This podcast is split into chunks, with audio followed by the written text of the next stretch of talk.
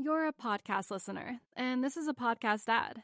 Reach great listeners like yourself with podcast advertising from Libsyn Ads. Choose from hundreds of top podcasts offering host endorsements, or run a reproduced ad like this one across thousands of shows to reach your target audience with Libsyn Ads. Go to libsynads.com now. That's L I B S Y N ads.com. Hi, I'm Raoul Pal, co founder and CEO of Real Vision.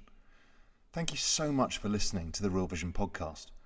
At Real Vision, we pride ourselves on providing the best in depth expert analysis available to help you understand the complex world of finance, business, and the global economy. If you like what you hear, I hope you'll accept my invitation to try Real Vision Plus for 30 days for just $1.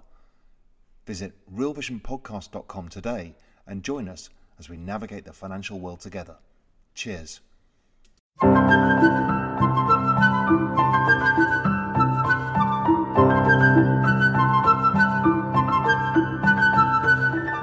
We live in a complicated world which seemingly gets more complicated by the day. Political division is all around us, and the spectre of a trade war has once again begun to stir amidst a synchronized but weak global recovery that's left many behind.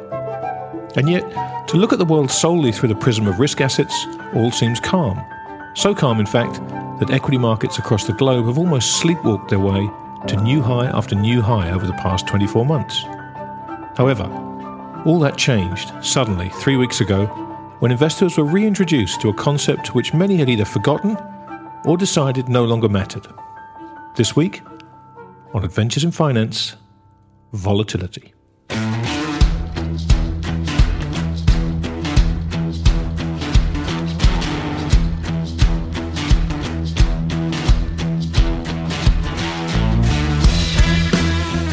Today is the 22nd of February 2018, and welcome everyone to episode 55 of Adventures in Finance.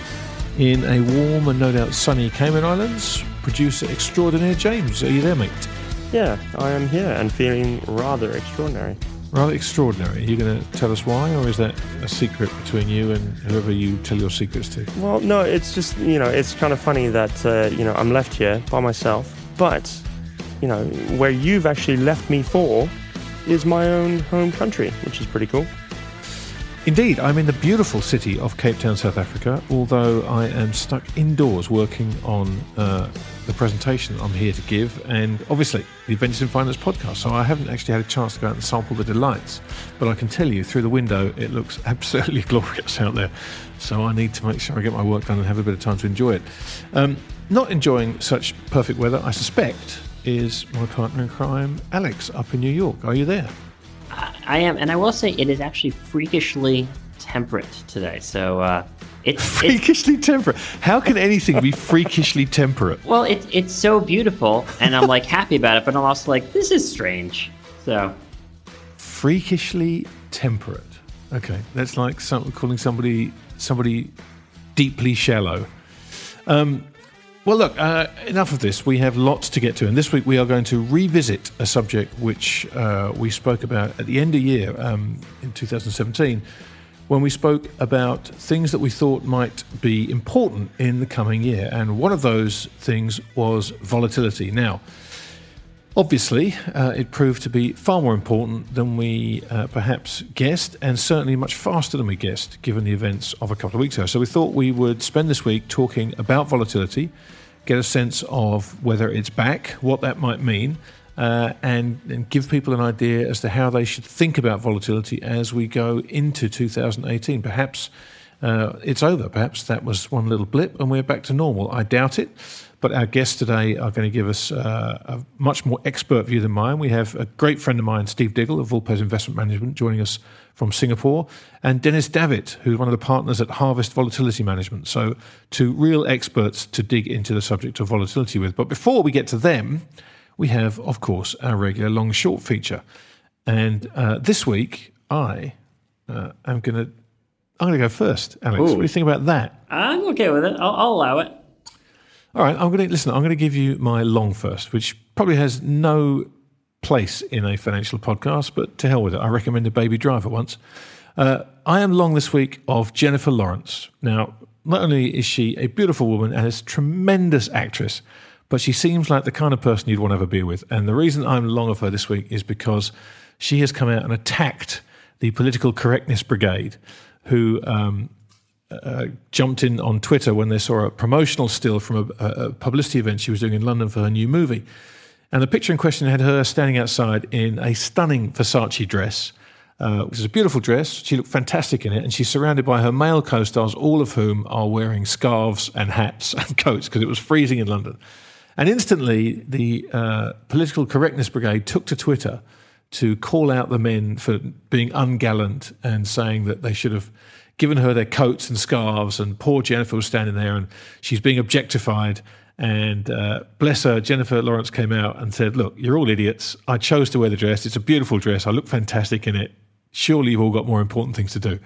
And there's far too little of that attitude around, I'm afraid, in this day and age. So I am long Jennifer Lawrence. You go, girl. I'm a big fan. Yeah, to, to see her in the coats and the gentleman in the dresses. Uh, I'll, I'll, nobody, I won't finish. Nobody wants to see that. Yeah. Nobody wants to see that, Alex. Nobody wants to see that. Now you're Europe, long or short. What are you going? What are you going to lead off with? Yeah, well, I am. So last week I was uh, short being there at the Olympics, but you were. I, now this week I'm long getting there. I, I, there's an amazing story a bunch of people must have saw about Elizabeth Sweeney of Hungary, not really particularly Hungarian. She actually grew up in California, um, who found herself uh, at the women's halfpipe uh, event in the Olympics. Um, she's not particularly a particularly good skier. She actually didn't really do any tricks, which is kind of the whole point of the women's halfpipe. But she managed to get there by very cleverly going around the world, entering competitions in which there were less than 30 women, or which some people would fall, and thereby qualifying as one of the top women's halfpipe skiers in the world by playing it safe. and then by saying, but then by playing for the Hungarian team, which you know wasn't full up with Olympic uh, athletes that year, or, or, or, or, wasn't full up with athletes for that particular event. For instance, the U.S. had six people who would have qualified for this event, but Hungary only had four. Um, so she found herself uh, an Olympic athlete, which is uh, very impressive. It, it, it's you know, some people get there through sheer, sheer, hard work and athletic talent. She got there through some hard work and, and, and sheer grit. So I, I really, you know, she's getting kind of and uh, some smarts. Yeah, exactly. And and people are criticizing her. I, I think it's pretty admirable. No, good for her. I say. Although, listen, the Winter Olympics to me it begins and ends with the curling. I'm sorry, but uh, for some reason I have this crazy love for curling. And, and it's one of those things, whenever the Winter Olympics on, I find myself watching the curling all the time and really getting into it. And then if I turn the TV on in the intervening four years and the curling's on, I'm, flick, I'm flicking the channel straight away. I have no idea what it is about curling at the Winter Olympics. But uh, once again, it's provided epic entertainment. Well, well what, what, do you say? Absolutely that you, absolutely epic. What do you say that you, me, and James uh, travel the world entering curling competitions and maybe represent the Cayman Islands? I think that's a brilliant idea. Yeah, but sadly, I don't think James has the stones for it. anyway, let's uh, let's move on. I'm gonna I'm gonna give you my short now. Having given you um, a short that has no place potentially in a financial podcast, I'm to give you one that absolutely does on the short side, and I am short the people who vilify short sellers. Uh, this week, uh, a story about a story appeared in the press about a company called MiMedx, and some of you listening may be familiar with the story. Um, it's a Canadian uh, drug company and they suspended their report and accounts, which was due. They postponed them due to an internal accounting probe. Now, what does that mean? You say, well, not much if you haven't been following the story, but um, the story is a very powerful one, and there is a short seller out in Sonoma County, California, called Mark Cohodes, who I had the great pleasure of spending a day with and interviewing uh, at the tail end of 2017. Uh, he's an extraordinary guy, and he has been in a pitched battle with. Uh, with the management of MiMedx, claiming that uh, the company's a fraud. And it's become quite the bitter battle conducted on Twitter and in public, and it's really got pretty nasty on both sides. Uh, last week, a story appeared uh, on Bloomberg, where I first saw it, about uh, some FBI agents turning up um, at Mark's house at the farm where I was a couple of weeks before. uh, and leaning on him and his wife to basically stop the accusations that he was making on Twitter against this company. Uh, it was a very shady, very shady appearance, and the story is out there. If you Google Mark Cohodes, C O H O D E S, FBI, you'll find the story. It's extremely shady. And within a week of that story appearing, um, lo and behold, the company postpones its uh, report and accounts to an, uh, to an accounting probe, and the stock falls 45%. Now, we haven't seen this play out. Who knows what could happen? Uh, there's nothing set in stone yet. But at this particular point in time, as we record this, it looks as though Mark has been vindicated in his campaign to expose a fraud. Um, maybe that's not the case. As I said, we'll have to see how the whole thing plays out. But, you know, it's amazing in this day and age that short sellers are just so beaten down. Everyone thinks them as bad guys. And yes, there are people out there that that uh, that will short stock and then start spurious rumors. Um, but guys like Mark, who are out there trying to expose fraud, uh, and the lengths they go to, and the, and the slings and arrows they have to face to get through these things, uh, I have nothing but admiration for these guys. And Mark is a, a, feisty, prickly character, and he rubs a lot of people up the wrong way. But I think you have to do that in his chosen profession. So, Mark, if you're listening, kudos to you, my friend. Um, uh, I'm actually going to see Mark in a couple of weeks, and I will no doubt get the story firsthand. But uh, you know, it, it it's it, it, makes me feel good when people who've been trying to expose frauds actually get their day in the sun, and uh, all the brickbats are worth it. So this week, I am short the people who beat down short sellers. Yeah, and, and by the way, I should just mention for, for those of you who haven't seen Grant's interview with Mark Cohodes on Real Vision, he, he's just such a fascinating. I mean, he talks about some of his stocks, but also he, he was talking to you all about his life and, and some of the things that have happened, uh, and and some of the, the, you know tribulations you have to deal with as a short seller, um, both both in, in life and, and, always going against the grain, but also uh, in, in, your portfolio can become very difficult too. So. Uh, just, just, just want to throw out there that if you haven't seen that interview, you should try to try to find a way to, to watch it.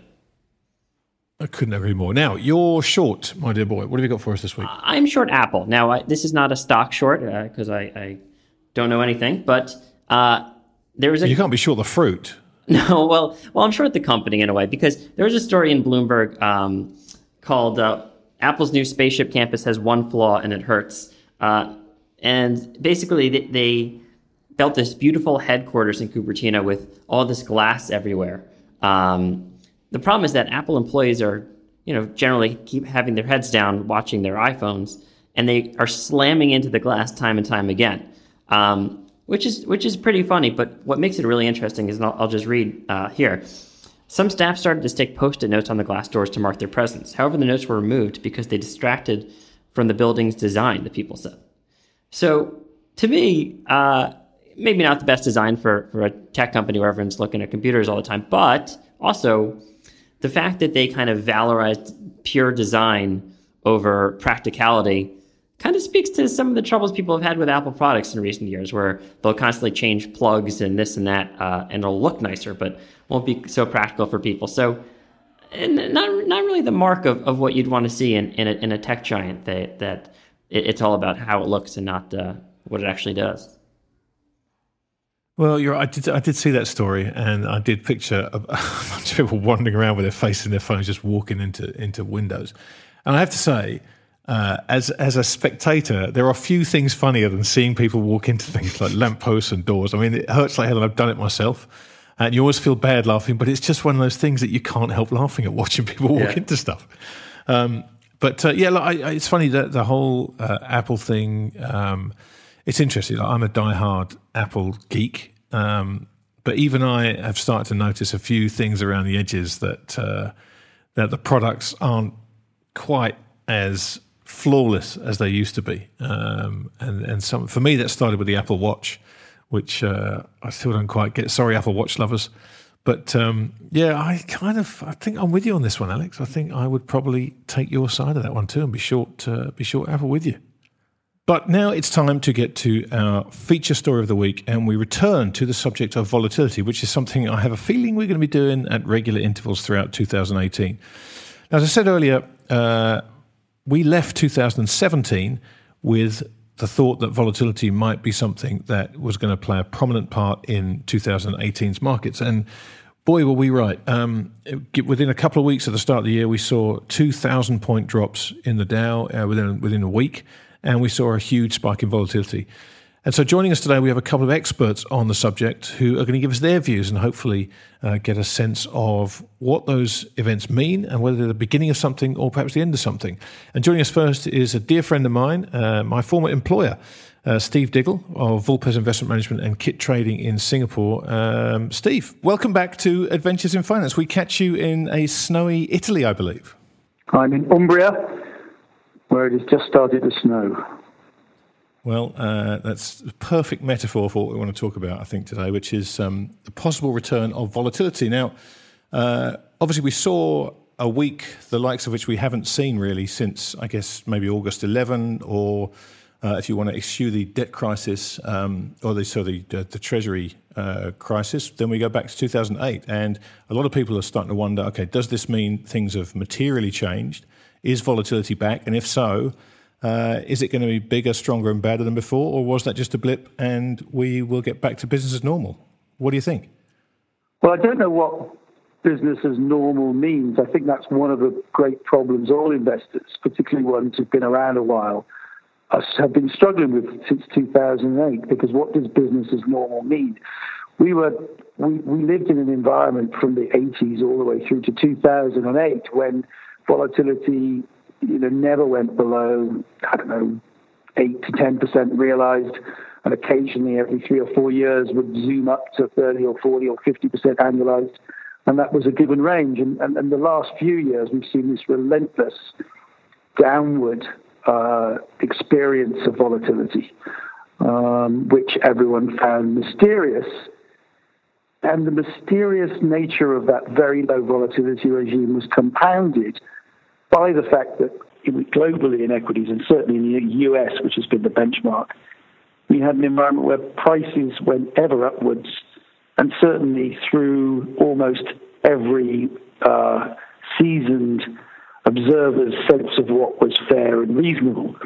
Now, every other time in history when we've had expensive equity markets, we've had bouts of extreme volatility. Uh, eventually, and, and, and, you see uh, you see prices normalize normally with a blow off in volatility. Happened in the 20s, obviously with the 29 crash. Happened in 87. Happened in 2000. Is it going to happen again? we don't know. Obviously, we had this extraordinarily long, unprecedentedly long period where markets really didn't move a lot. Certainly, US equity markets didn't move a lot, even as they got expensive. No one could work out why. Um, and I guess we'll never really understand why. Then we had the events of uh, late January when we actually have volatility that pre, pre prior to 2008 would not be believed to be extraordinary, but only is extraordinary in the volatility regime we've had between 2009 and the end of 2017. So, so this, you know, now now we have actually experienced some some vol again. Do you think this is a sea change? Do you think now people really do need to start paying attention and and trade as though it is back, or do you think it was just a blip and we will get back down to low levels? It'll get crushed again, and we can carry on as we have the last couple of years. It's a really complex question, Grant. I think one thing we can say for certain is that this abnormally prolonged period of extremely low experienced volatility led to the creation of some very poorly constructed short volatility products which were totally unsuitable for anything other than highly abnormal markets, and that those short volatility products definitely had a dampening effect on volatility. If you have a lot of short volatility products being issued, then inevitably that depresses volatility further. Um, through a normal market mechanism. Those products have disappeared overnight uh, the XIV is the most famous one, but there will be dozens of others, not just Nomura's and a few others, but you know, plenty of OTC products that were these uh, very poorly constructed uh, short volatility products that were depressing volatility, and they have gone. That and they and they won't come back, hopefully. Now, that means that, that one of the ingredients of the low volatility environment, a plethora of short volatility products, aggressively shorting volatility, have gone, and that will at least remove a significant ingredient that we had certainly in 2017. You know, when I say these products were poorly constructed, um, you know, as history has now shown, you know, any uh, even vaguely normal realization of volatility um, led to them being completely worthless. You know, you had several of these products losing 96% of their value overnight.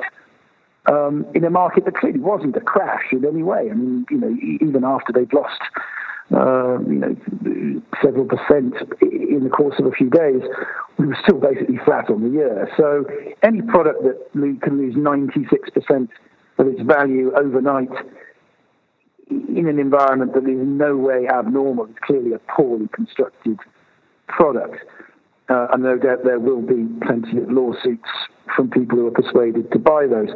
So that's gone and it won't come back. All right, does that mean that we're now going to be in an environment where volatility will creep up again and we'll see more normal, um, more you know levels that might might have been regarded more as more normal before 2008?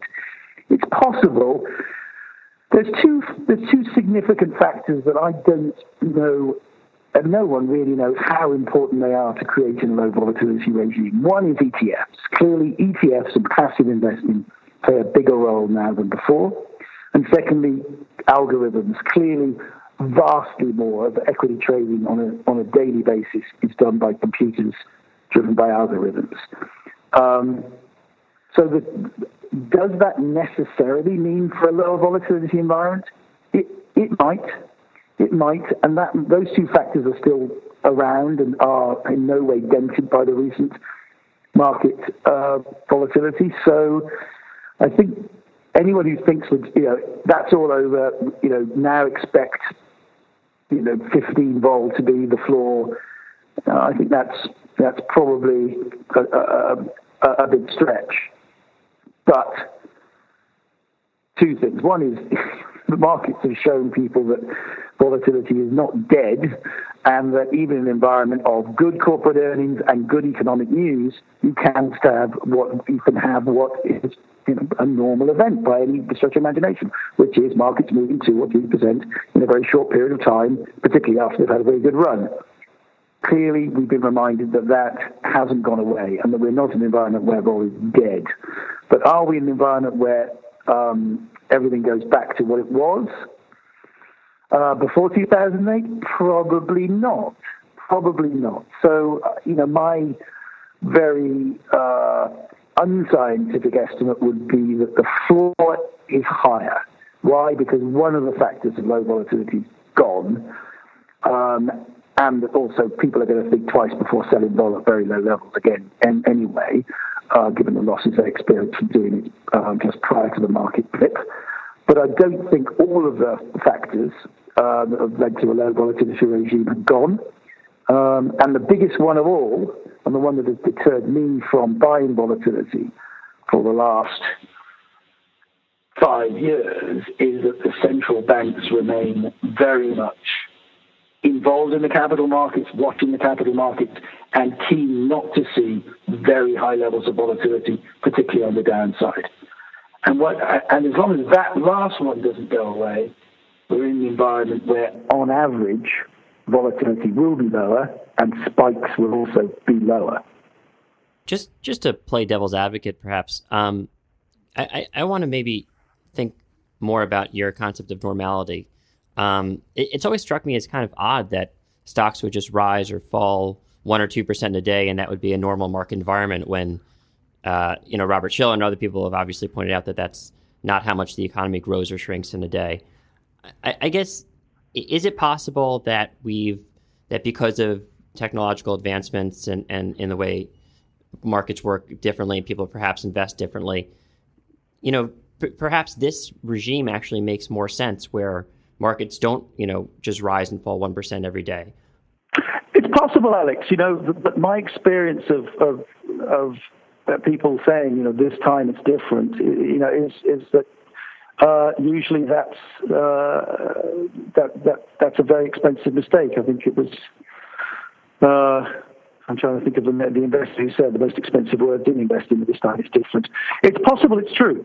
Um, but I remember in 2006 and 2007 being told by a lot of people, including the Bank for International Settlements, that the presence of highly sophisticated uh, structured products in the market, uh, selling volatility, would create an environment that spikes in volatility would no longer happen because these products would ensure that those best able to experience uh, volatility were those holding it. And that turned out to be not only wrong, but actually the opposite of what was true because those structured products actually were the things that ended up blowing the world up. So, yeah, it could be so. Maybe algorithms are smarter. But, you know, the other thing about algorithms is they've only been in the market for a very short period of time. And none of us really know what happens when they get tested. A lot of them clearly are momentum driven. A lot of them clearly uh, leave a market when it gets um, in any way disorderly. So the fact that we've got computers doing all this trading shouldn't necessarily mean we're going to have lower volatility. And as in the flash crash that we saw, um, you know, uh, uh, earlier this, this decade, the computers may well be the thing that, that causes everything to blow up. Um, so I am far, far from convinced that this time it's different. Let me let me think of it. Let me let me postulate it another way. If you think about volatility as a market phenomenon, things swing around. Okay, so that's what volatility means. But think about it another way. If you're someone who um, wants to actually be involved in this market, from a very first principles basis, the reason why volatility markets first grew up was this experience of underwriting. Selling a put on an asset that you would agree to buy at a certain price for a certain period of time. And that's the historic basis of all volatility markets um, underwriting. And you can clearly see that that provides a useful economic function, whether it's shipping or stocks or commodities, to know that you have a floor price. Why would anyone, given these current prices, be keen to be an underwriter at cheap prices? you know, I look at prices of US stocks and I think, how much would I need to be paid to underwrite these prices? And the answer is a hell of a lot in fact, an abnormally high amount because the valuations are clearly very high. Yes, the economy is good. Yes, earnings appear strong, but valuations are clearly very high. So, from the first principles of volatility, which is how much would I need to be uh, paid in order to agree to take this asset, uh, regardless of market conditions, for a period of time, whether that's three months or three days or a year? And the, my answer is I want an above average level uh, of uh, payment right now to take the risk of underwriting, not a below average, even with the Fed potentially bailing me out if things went wrong. Um, you know, even with you know algorithms possibly smoothing out the, the panics that human beings are um, prone to. So, my first principles basis is I don't think these markets should be low volatility. I think because of valuation, they should be high volatility. And anyone thinking about shorting volatility should think about their role in one form or another as an underwriter of current uh, prices. I, you know, I think the vast majority of people recognise are very high. Steve, uh, if, if I can, I want to take you back. You and I were in New York in 2011 at a volatility conference, funny enough, and you were on a panel, and the subject of VIX and associated products came up with it, particularly the Credit Suisse ETF. And you, this was in a Q&A session, you almost as an aside, you, you, know, you said, look, this thing is dangerous. It shouldn't be allowed to be sold. It's an absolute disaster. And, and a, a, a gentleman in the crowd put a meek hand up and said, I'm actually the guy that put that together for Credit Suisse. Um, you know, and you had this conversation and, uh, you know, you explained to the audience why these things were weapons of perhaps minor destruction. Um, and so, uh, what I wanted, if you can, for the people out there who've heard a lot of talk about volatility, heard a lot of talk about ETFs around that and that to benchmark, to perhaps explain then what you did to that crowd in terms of why you think these volatility, uh, simple ways of giving uh, retail investors access to volatility are dangerous products?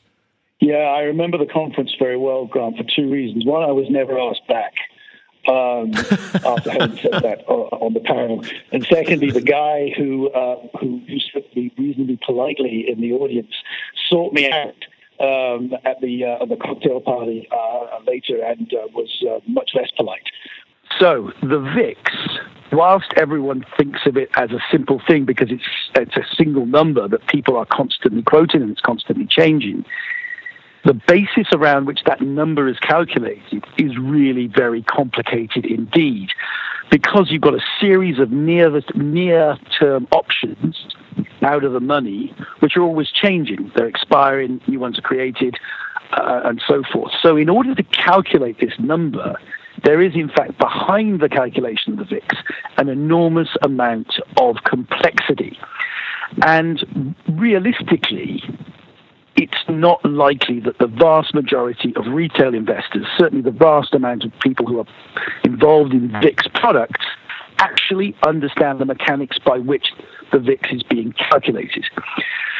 As a consequence, it's very likely that people who are either speculating or buying these things for a purpose of expressing a portfolio view, especially around portfolio insurance, are unlikely to get the effect that they expect or need because they haven't actually understood the mechanics by which the number, single number, is calculated.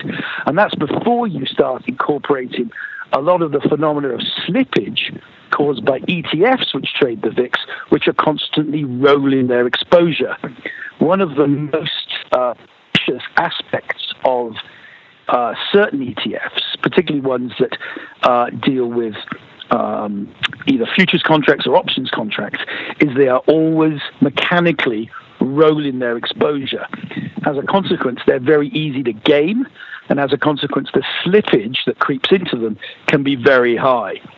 So you combine those two things. One, a very highly uh, something that looks simple but is in fact very complicated, with also this need to mechanically constantly roll leads uh, to me to uh, strikes me that what's these products really aren't suitable for the vast majority of investors. Um, I've always advocated that if the investor has a large number of equities, uh, that the best way for them to actually get the portfolio insurance they may want is to buy put options. Because that's the thing that best protects the value of their portfolio. To express a volatility view, to protect a portfolio, is not a, not a is not a terrible idea, but it's not the best way to get what they want. And it it strikes me as not a surprise at all. In fact, the whitest of white swans that the first batch of volatility we have blows up VIX related products. So, so just looking forward, Steve. I mean, with with the scenario you outline, where you see stock prices as high, volatility is probably likely to remain high. Just if you could give some general advice on, on how you would look to, um, you know, deal with the, the current environment, and then uh, the environment that maybe you see happening, you know, two or three years down the road once the Fed does really change course and, and, perhaps isn't supporting the market in the way it has been? Well, actually, I think, Alex, I mean, I think on that latter point, I think we have to say that from now on, not just the Fed, but the, the Bank of Japan, the ECB, sure. the Bank of England, they're all now permanently in the business of keeping a very close eye on capital markets. And a laissez faire attitude that existed before 2008 is probably never coming back for a generation. I think so, whilst their hypersensitivity to um, to stable capital markets is, is, is probably going to diminish um, as the economy is growing. Um, I think the fact the fact that 2008 was clearly both a disaster for central banks because they allowed this collapse to happen, but also a great triumph in the sense that they regard that the actions they took as saving the world, will mean that every central bank from now on will always be uh, watching capital markets very closely and be ready to intervene. All that really means is that the sort of levels of, of volatility that we saw in 2008 when the VIX got to 90, I don't think we'll ever see levels like, like that again. On the other hand, I do think that we're likely to see a higher level of average uh, volatility um, going forward. My advice to anyone who's looking at this as a way of making money is to try and understand the thing from a first principles point of view, which is not to uh, short volatility unless you are either very confident of the value of something on a, on a fundamental basis or have enormous financial resources.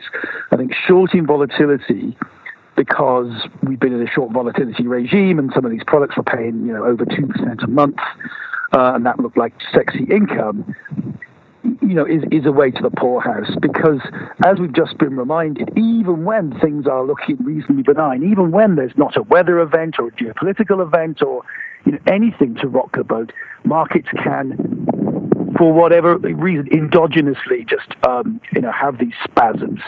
And the only people who should be short these products are very long-term liability matching uh, institutions, especially pension funds or similar.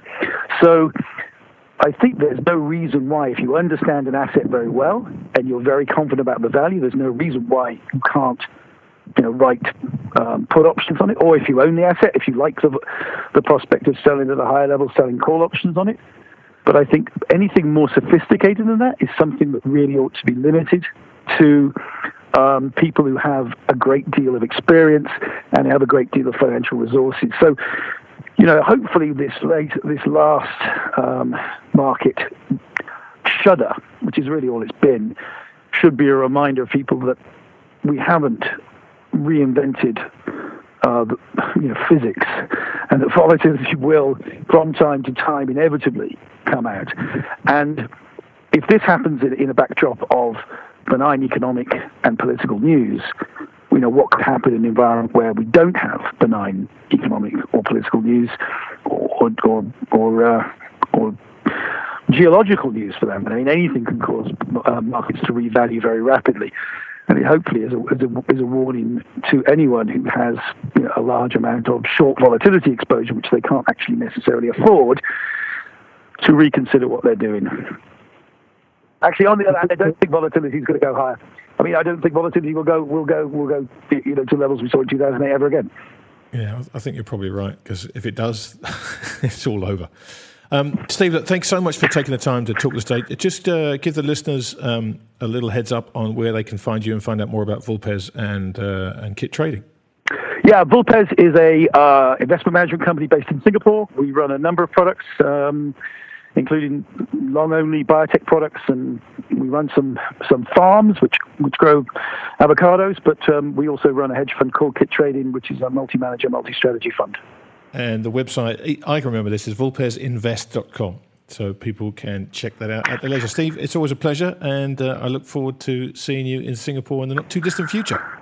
Thanks, gentlemen. Good luck. Yeah, I thought Steve's point about first principles is, is a is a good one. It's you know, people chop every part of where you get returns from into a, a, different component. It's easy to think, oh, this is just an inflation trade. This is just a volatility trade. This, this is just a rates trade. But the idea of thinking, you know, volatility is mostly puts. So do I really want to sell a put right now um, on, on this index that's arguably overvalued? I, I think that's just a really nice way to zoom out and, and, and something important, obviously, to keep in mind. Well, see, and Steve, Steve's one of the very best at reducing things to first principles. That's something that he does all the time and, and extremely well. You know, you know, it's funny. I brought up that that conference we were at in in New York a couple of years ago, um, and it, it really it was quite amusing. Uh, because Steve just tore into these products, and this guy, I say, he was very polite on the panel, but obviously, judging from Steve's uh, Steve's revelation, he wasn't quite as polite later on. But this whole volatility complex is extremely difficult to understand. And this is one of my problems with ETFs when they boil down complicated ideas and complicated instruments into very simple cookie cutter um, shares that anyone can buy. Uh, to me, it's just a very, very dangerous thing to do. They should, like cigarettes, volatility ETFs should come with a health warning. Um, but anyway, look, uh, moving on, we have another guest joining us, uh, Dennis Davitt, one of the partners at Harvest Volatility Management. So let's bring Dennis in. Dennis, welcome to Adventures in Finance. It's great to be here. So, Dennis, what I really want to jump into first, uh, the recent upheaval, let's call it, we saw in the markets. Do you think that was a case of the markets causing volatility to spike, or was the volatility complex the tail that wagged the dog? Was it the vol spike that caused the turmoil in the markets? What do you think? Well, with hindsight being absolutely perfect, I can look back now and say with the utmost confidence that this was a volatility led sell off. And it had little or nothing to do with uh, incoming inflation or any worries about um, what was going on in the bond market or in the rate market. Um, and there's there's a number of reasons I feel that way. Um, at the time, it wasn't as clear, to be fully honest. But the the one thing that many people miss when they think of volatility is they always think of markets moving down in a violent manner, like we saw. However, what people forget is the market moved up in a pretty violent manner in the month of January. You can even look at the, the markets right now and say in January the market was up seven, uh, you know, six percent in the S and P, and you know currently right now the market is down two percent in February. Now we were down ten percent from the high, but in the in the blind eye of volatility, an up market is just as volatile as a down market, and I would even venture to say that that that that sowed the original cracks in the short volatility trade was the up market in January, even more so than the sell off we saw. It weakened the overall volatility market. So, do you think that, that the volatility market has changed? I mean, we, we've obviously seen the XIV go bye bye, and SVXY isn't doing so hot either. Um, and presumably, people who had similar sorts of short volatility trades that, that we can't see because they're in the swaps market or what have you probably haven't done so well either. So, do you think we're starting to see those trades get unraveled and people saying, okay, well, that was that was fun, uh, but you know, kind of like bell bottom jeans, saying, well, well, that was fashionable, that was fun, but let's not do that again, or or is this just uh, you know something you should see every so often, and, and the short vol trade is kind of with us from here on out? Well, I mean, the short vol trade is going to be with us because once the pipes are built, there's always going to be water flowing through them. But I don't think the the the reckless abandon of the short vol trade that we had seen um, I, very, I very publicly have stated that this was not, people, you know, we can talk about the short volatility trade causing what happened, even though that's what I just said. But the real thing that brought this market down was leverage of a short volatility trade. So, you know, you have an asset class that people levered up. I mean, the one example that we use to people is the these levered short ETFs. If you look at their annual returns over the last five years, they were crazy. I mean, I think it was up 180% last year in the short volatility space. Clearly, there was some leverage in that. And the example we use is if I came to you with a high yield bond fund and told you it was up 180% last year, but there was some leverage in it, would you feel very comfortable that that was um, a good investment to make or maybe a trade that you would take a flyer on? And everyone I know has told me absolutely that that signals enormous amounts of risk. There clearly is leverage in an asset class that yields 180% in one year. But for some reason, in the short levered ETN market, that was not the case. So the natural follow-up question is whether the the leveraging of the short volatility trades became the, the tail wagging the dog that led to the the anomalous uh, low volatility environment we've been we've been de- dealing yeah, with for, it, for people who work in news and stuff. But but it, it been been trying to rep, wrap our uh, minds around for the past couple years. Yeah, I mean the the short volatility trade over the last couple of years, combined with the leverage that we've had, has been tremendously successful. And then you pile on top of that, you know, success breeds more assets. So it just kept getting bigger and bigger and then you put the leverage on top of it. And and like I said, to sound like a broken record, it is it was the leverage. Now, those people have been removed from the market, and people may you know ponder the question of well, why why do short volatility explosions in the market make the market go down? And it was really the way, the unique way that that this all happened.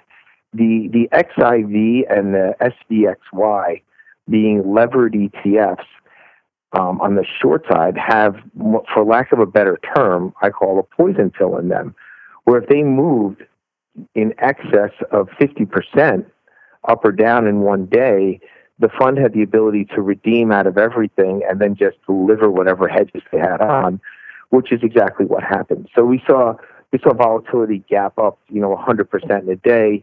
Basically, they didn't have enough money to reset the volatility structure um, down lower, so they just liquidated the fund. Now, what the knock-on effects on that are, it, this is where it gets kind of complicated. A popular trade on the street would be to be short that ETF.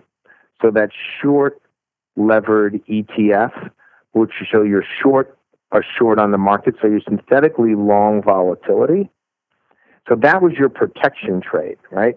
And then you would also go out and get short the double long volatility trade. So you effectively have no volatility exposure to the market. The market goes up, it goes down. As they rebalance these levered trades, the inefficiencies of the rebalancing procedure also created a yielding product. The, one of the ways I explain it to people is when that poison pill was enacted and that ETF went from $95 to $5 overnight, if you're short that ETF, you realize the windfall, right? By because it, it had decreased in value so much. Now that that making money on that windfall, you then the next day have to go and cover the other side of it. So your your long volatility position paid you money, kind of like a Lehman Brothers situation, where Lehman is suddenly gone, but you have exposure on the other side. Going out and covering that other exposure that you had on in essence, going having to buy VIX futures that you were short against the position that just disappeared. That create that buying of VIX futures results in the, the people who sell you those VIX futures then go out and sell S&P futures as a hedge. So the chain of command out went down was the XIV blew up. People had a pairs trade on they made money on XIV blowing up, but then in the act of covering wh- where, where their short positions were in VIX futures, created enormous amounts of stock to sell, considerably larger than than what people realized in pure in pure notional terms. You know, people would look at those two things and say, "Oh, there was eight billion dollars of of notional. How hard is it to you know, rebalance that $8 billion of notional. And in terms of volatility, it was obviously a very big trade. So, and, and, you know, do I think that that is a part of the market that has now just been vaporized? So people who had those trades on that basically were doing carry trades, the carry trade blew up. They will be out of the market for a while, but it's really more of a leveraged carry trade. I mean, you can say any sort of trade that has a small yield on it, but then you lever it up, and then when it goes pear shaped, uh, is when is the real dislocation in the market. One of the things we noticed was the VIX futures expiration for the VIX futures contract was an enormous amount of volatility to sell. So it was that that resulted in those futures going away. People who had to run in and buy puts on the SPX then went in and liquidated those puts into the marketplace. And that was, uh, you know, the, the VIX settlement, which I want to say was last week, last Wednesday, when the actual CPI number came out and showed a little bit of inflation and the market opened down $12 in the S&P and then rallied straight up for the rest of the day. So that to me is, like I said earlier, was my hindsight of was this a volatility versus an inflation? Absolutely. As soon as the volatility mess was cleaned up with that VIX expiration, and then we got an inflationary number, the market rallied. So, in, in thinking about what what happens from here on out, I guess on on one hand, um, if you remove this leverage short volatility trade that kind of re- removes one of the pressures downward on on volatility uh, in the market. On the other hand, it, it, sounds like you know the rebalancing that had to happen as a result of the um, the, the, volatility surge has happened already. So I, I don't want to put words in your mouth, but it, like, have we kind of seen at least the worst of the short term move, uh, and then maybe we'll see a, a, more quote unquote normal environment where the VIX you know stays somewhere in the 15 to 25 range, or um, are, are, there still people trying to unwind their positions who, who really went belly up in, in the, the volatility surge? Um, I think the unwind has taken place. I think that, that the VIX future expiry was the exclamation point on on that being done. Um, you know, people, the, a normal VIX range is is honestly between 12 and a half and 17 and a half. Um, we should move in that range. I mean, let's not forget, let's not forget that we were looking at, you know, a sub 10 VIX. So people were levering up short volatility on a sub 10 VIX. And it was, you know, that was, in, in retrospect, it was a, a, a foolish trade. But, you know, people said it was a foolish trade being short the VIX at 12 and then it went down to 9 and paid people, you know, 180% return last year. Um, I do think, though, that the, the whipsawing, the volatility of volatility um, has uh, is going to decrease going forward. I do think it'll be. I don't know when we'll see a, a sub 10 VIX again, just because a lot of those those people have been removed from the market. And the other thing that, that it's another like somewhat idiosyncratic thing that a lot of people don't really follow, but but we do at Harvest because we're very much in the vol game is the spread between S and P 500 volatility instruments and emerging market instruments and um, EFA, Europe, and Asia, S&P had been trading at a deep discount to all of those. When the volatility, when the market dislocated on the on on this volatility shock, you saw those spreads collapse. So meaning you saw S&P vol go up, obviously a lot. You saw 50 print in the VIX, and you saw emerging markets and other markets go up also but not like they would if this is a fundamentally driven grab for vol, right? Emerging markets are far more susceptible to CPI shocks and inflationary shocks um, than than the S and P 500. So if it was truly an inflation related um, hiccup in the market, then you would have seen emerging market volatility lead S and P 500 volatility.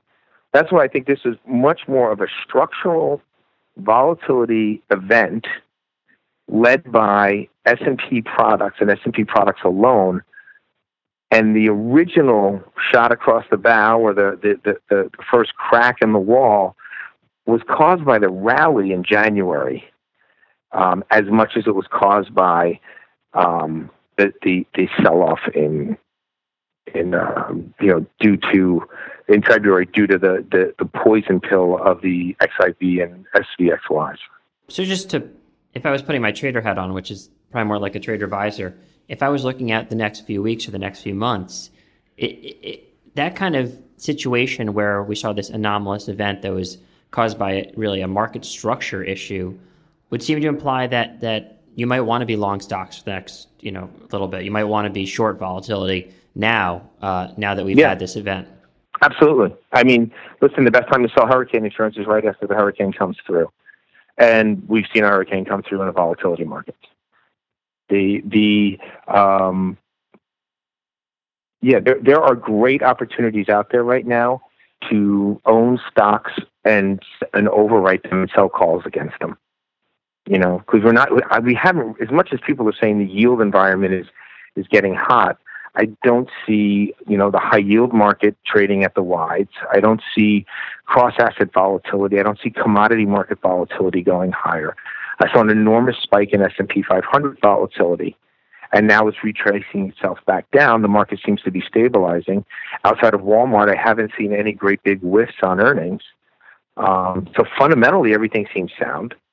Um, the one thing that's that's that's presenting itself to the marketplace is this slightly, you know, this elevated volatility uh, that we're in right now. You know, with 20 VIX, it's you know, it's still two times what it was a month and a half ago. You can sell, you know, you can buy what you believe are good stocks and and sell calls against them. Yeah, following up on that, I mean, it strikes me it this episode ironically almost points to the stability of the market. I mean, the the calls that you know when the XIV fell apart, which which you know people knew that would happen at some point. That when the XIV fell apart, uh, it would cause some some major dislocation event, and uh, you know, when the the S and P fell five percent, all these people in passive investment vehicles would bail. Um, you know, there was even the, the talk of of high yield uh, bond ETFs like the HYG would fall apart in any kind of event because the liquidity wasn't there. In, in a way, I think I might be impressed by how stable the system has been, even though we had a, a weird couple couple days or couple weeks. Well, of course, and you had everybody out there screaming the sky was falling because not everybody understood what was going on. I've been trading volatility products for 30 years, and at the height of it, I was I was I felt pretty strongly that this was a volatility led thing, but there was so much other information coming out saying, "Oh, it's a high yield market." You know, all these opaque markets that you don't see are falling apart. The reality was it wasn't. And if you really get in and look at the, the, the numbers, it was a structurally led, leveraged bet that that caused that you know the unwinding of which caused billions of dollars of stock that needed to be sold. And that once that runs through the market, that eliminates you know kind of the weak hand. And if you believe in the stocks, and if you you know you do your fundamental research, and and you say, well, this is this was a, you know was it a buying event? I mean, people say like one of these days buying the dip is not going to work, right? Well, I mean, as we speak right now, S and P's up another thirty dollars on the day. You know, so we're, you know, if you look at S and P year to date, it's it's I think slightly up on the year right now. So you know, it, it kind of does. I always say that, that that leverage is the most poisonous thing in the market. And you have to be really, really good and really know what you're doing as soon as you start deploying leverage. And you need to have some sort of risk management system because what happens is you get an instance like this where S&P, you know, goes down 10% from the high, but since you're levered and got in late, you, you're forced to liquidate. You know, you have five, six times leverage. Now you're down 60%. For, for those who, you know, and this is maybe the, the adult swim section, but for those who maybe want to take advantage of, of some of these insights? Like, where do you think the, the biggest dislocation is in the market now? Do you think it's just in, in the S&P 500 outright? Do you think it's in the volatility markets? Is it in the calls? Is in the puts? Maybe you could just offer some some insight there. I think I think taking advantage of of um, I do not you know I've been preaching that you know in the sub ten you shouldn't own stocks you should own calls because they don't decay and a, and a, and a north of seventeen you should be looking at own stocks that you like and selling calls against them, or stocks that you really like going into the marketplace and, and figuring out a point where you'd be happy to acquire them selling a fully collateralized put on that stock. So instead of buying a stock for fifty dollars, go sell go sell a put on that stock, but make sure you have fifty dollars cash in your account. So if it gets if you have to take delivery of it, you have the ability to take delivery of it and doing that over time, selling optionality with the to 17 and a half, you know, that, that spread of implied, that fear over reality, that implied volatility over historical volatility is always going to pay you over time. Just like insurance companies. You, you know, you, you've gone from a, buyer of cheap insurance on your portfolio to now you're in the insurance business and you're actually selling insurance to people who need to buy, who have to buy it. Great. Where can people find more of your uh, your insights? Are you on Twitter and such, or? Um, I think I'm up to 39 followers on Twitter. so, but yes, I'm out there. Um, most of them are slow motion pictures of my dog. Uh, the yeah, I mean, we're harvest volatility management. We, you know, we're a 12 billion dollar asset manager. Uh, the portfolios that uh, my partner Josh and I manage deal with inflation and also deal with uh, hedge equity and risk premium equity. So, you know, we've been volatility traders and, you know, my email address is on there. If anybody has any sort of specific questions, I'm, I'm happy to help out and just shoot me an email. All right, great. Well, Dennis, thanks so much for joining us today. Take care, Alex. Have a great day. Bye. Yeah, I think that was an interesting counterbalance to Steve. Uh, the idea of of shorting volatility now um, now that we've seen the spike and, and have even replacing your uh, moving away from stock replacement to actually replacing calls with buying stock and, and selling calls. I, I, I, you know, trade the trade is not for everyone, as, as we kind of talked about with Steve with the short volatility discussion earlier. But um, I have to say, it, it, it's kind of a compelling argument that when when few people were talking about volatility, uh, it, it, was probably a nice time to buy it. And when everyone's talking about it, might be uh, hasten to hasten to give recommendations, but it might be time to sell it. Well, look, uh, ordinarily, as a contrarian myself, I would agree with you. But the trouble with this volatility is, and I think it comes back to these XIV products, you know, they can go poof overnight, right? I mean, this is the problem with these with this space. Um, and I think uh, you know anybody playing the vol space who fancies a punt should really think of something else to do, like trying to cross the street blindfolded, because it's just such a dangerous place to just play around in. Um, it's very complex, as Steve said. And, and look, may, maybe uh, maybe Dennis is right, and maybe this was a one and done. And I'm sure a lot of people out there are, are thinking so. You know, I, I, I disagree. I, I, I just don't think volatility happens in isolation. I think it happens in clusters. And you know, one of the features of the last um, couple of years of vol, and this is something Chris Cole wrote so brilliantly about, was the speed with which volatility spikes got hammered down again. Um, and so it's going to be interesting to see how long, if possible, it takes them to get this thing back down to sort of you know the sub 10 levels we saw. If they get it back down there, that'll be interesting. But Steve's point about there being a new floor, that's something I'm watching out for. But anyway, I mean, look, whichever way you cut it, volatility is is not for the faint of heart um, by the very definition of it. Uh, and anyone out there playing vol, I wish you the very best of luck. That's all we've got time for this week. Uh, before we go, we have to give you a legal disclaimer. Uh, otherwise, the lawyers will not be very happy. Anything you heard on this episode should not be considered as trading advice. These are our opinions and the opinions of our contributors. So please do your fundamental research, chart your technicals, place your stops, and always trade responsibly. We will be back next week, and our feature segment will uh, revolve around something close to my heart, and that's gold. But in the meantime, if you've got an interesting question about this week's show, we would love to hear from you. So send us an email or leave us a voice note at podcast at realvision.com. Uh, meanwhile, if you've enjoyed what you've heard, please subscribe on iTunes and leave a review. Leave those reviews. James, what are they going to do? Leave a review. I don't know why I said it like that. It's just I get really excited when I think about reviews. There you go. To keep up to date with the latest interviews, research publications, and of course podcast episodes, then follow us on Twitter at Real Vision. We're also on Facebook and LinkedIn. Just search for Real Vision. Yes, we are. You can follow me on Twitter at TTMYGH. You can follow me at Aces Rose. And you can follow me at AIF James. Yes, you can. That's it from us. Thank you so much for listening. We will see you all next week.